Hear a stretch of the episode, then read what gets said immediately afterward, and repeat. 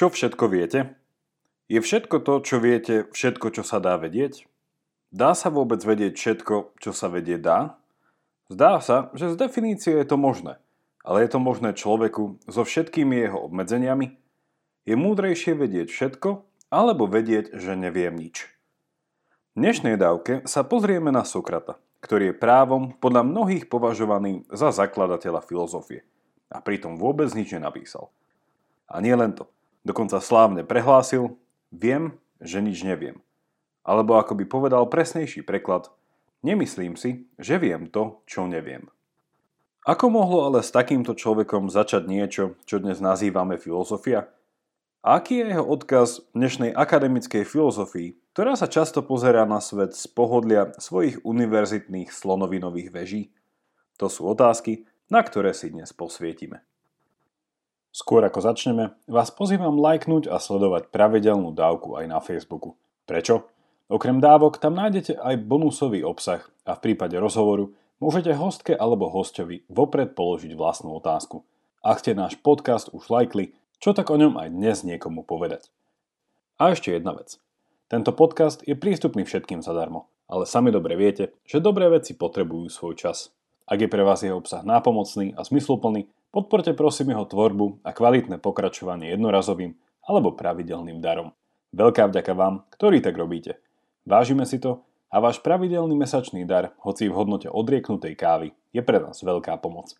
Viac informácií o tom, ako nás podporiť, nájdete v popise tejto dávky alebo na pravidelnadavka.sk. Vítajte pri 34. pravidelnej dávke – a po zvučke sa pozrieme aj na to, čo má spoločné Sokrates a dotieravý ovad.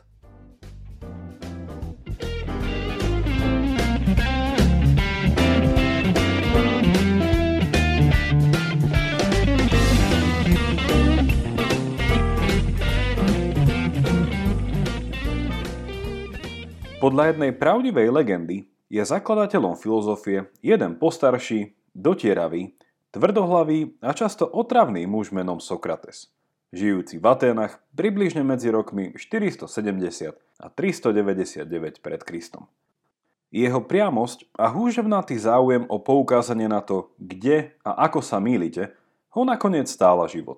Pretože okrem toho, že údajne kazil mládež a kritizoval miestnych bohov, veľmi rád otravoval svojich spoluobčanov otázkami o povahe spravodlivosti, odvahy a iných cností. A je to práve táto skutočnosť, ktorá je charakteristickou pre samotnú filozofiu. Ústavičná kritickosť a sebakritickosť voči tomu, čo poznáme a ako to poznáme a poukazovanie na našu ľudskú obmedzenosť. O Sokratovom výroku viem, že nič neviem ste už určite mnohí počuli. Ale toto tvrdenie sa u neho automaticky spájalo s ďalším výrokom, podľa ktorého je skutočné poznanie a múdrosť vlastnosťou bohov. Čo pod tým Sokrates myslel? Sprítomnite si myšlienku na to, o čom hovoríme ako o Bohu. V klasickom prípade ide o stvoriteľa, ktorý nie je obmedzený. Je väčší alebo nesmrteľný, neomilný, vševediaci, všemohúci, nekonečne dobrý a tak ďalej. A keďže svet či realita je jeho stvorením, predpokladá sa, že s ňou má nejakým spôsobom priamy kontakt a vie o nej všetko. Na druhej strane sú tu ľudské bytosti, ktoré v tomto kontexte nemôžu vedieť všetko a voči väčšine reality možno stojíme akoby z očí voči tajomstvu, ktoré podnecuje našu túžbu vedieť stále viac.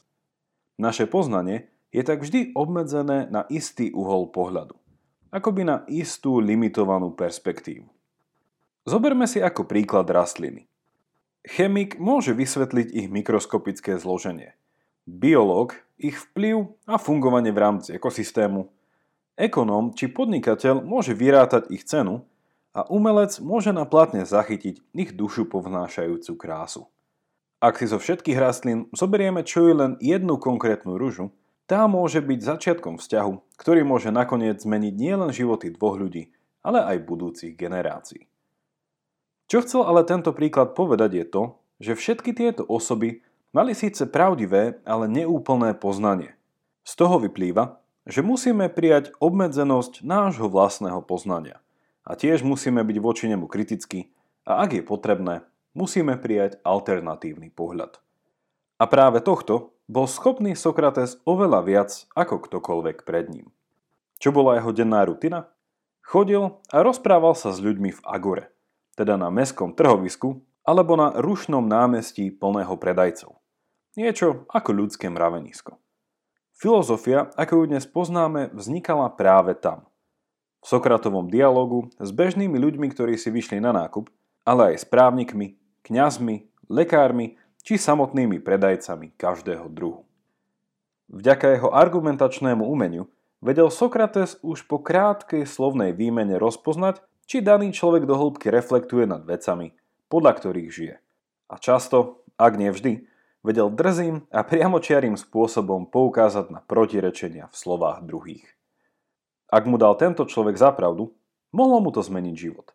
Ak nie, mohol zatrpknutý, nahnevaný, báš urazený odísť domov či pokračovať v nákupoch. Jedno bolo ale isté.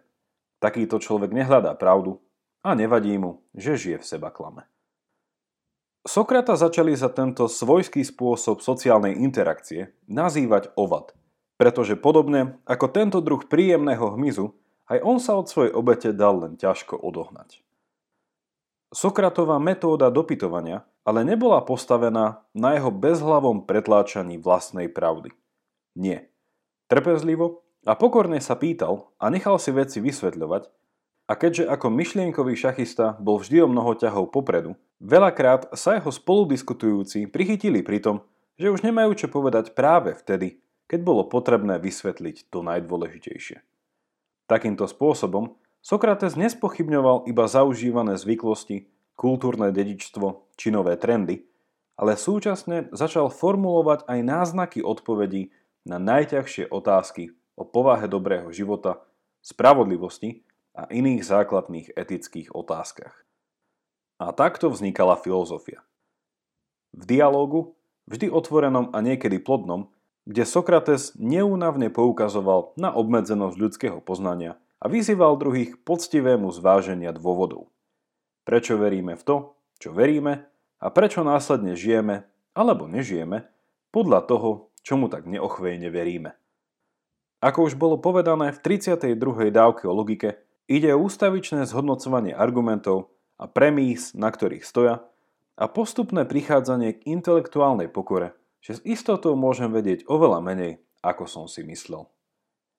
Ak budete so Sokratom súhlasiť, že s istotou viem iba to, koľko toho neviem, je to dobrý začiatok, ako spraviť prvý, opatrný krok do každodenného nového tajomstva. Aký je na záver Sokratov odkaz dnešnej akademickej filozofii, ktorá sa na svet pozerá z pohodlia svojich univerzitných veží zo slonoviny? Jednou vetou, filozofia sa musí vrátiť späť medzi ľudí tam, kde žijú a kde sa stretávajú.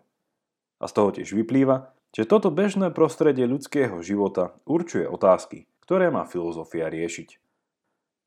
Ako sme videli v prípade s atenskou agorou, kdekoľvek človek začne a s kýmkoľvek sa dá do rozhovoru, konec koncov vždy skončí pri tých istých veľkých otázkach. O tom, čo je to dobrý život, ak je dobrý život práve ten život, ktorý vedie spravodlivý, odvážny, rozumný a striedmy človek, ako sa potom takýmto človekom stať? A práve o tom je filozofia. Toľko na dnes, teším sa na vás opäť v stredu, majte sa dobre a nech vám to myslí.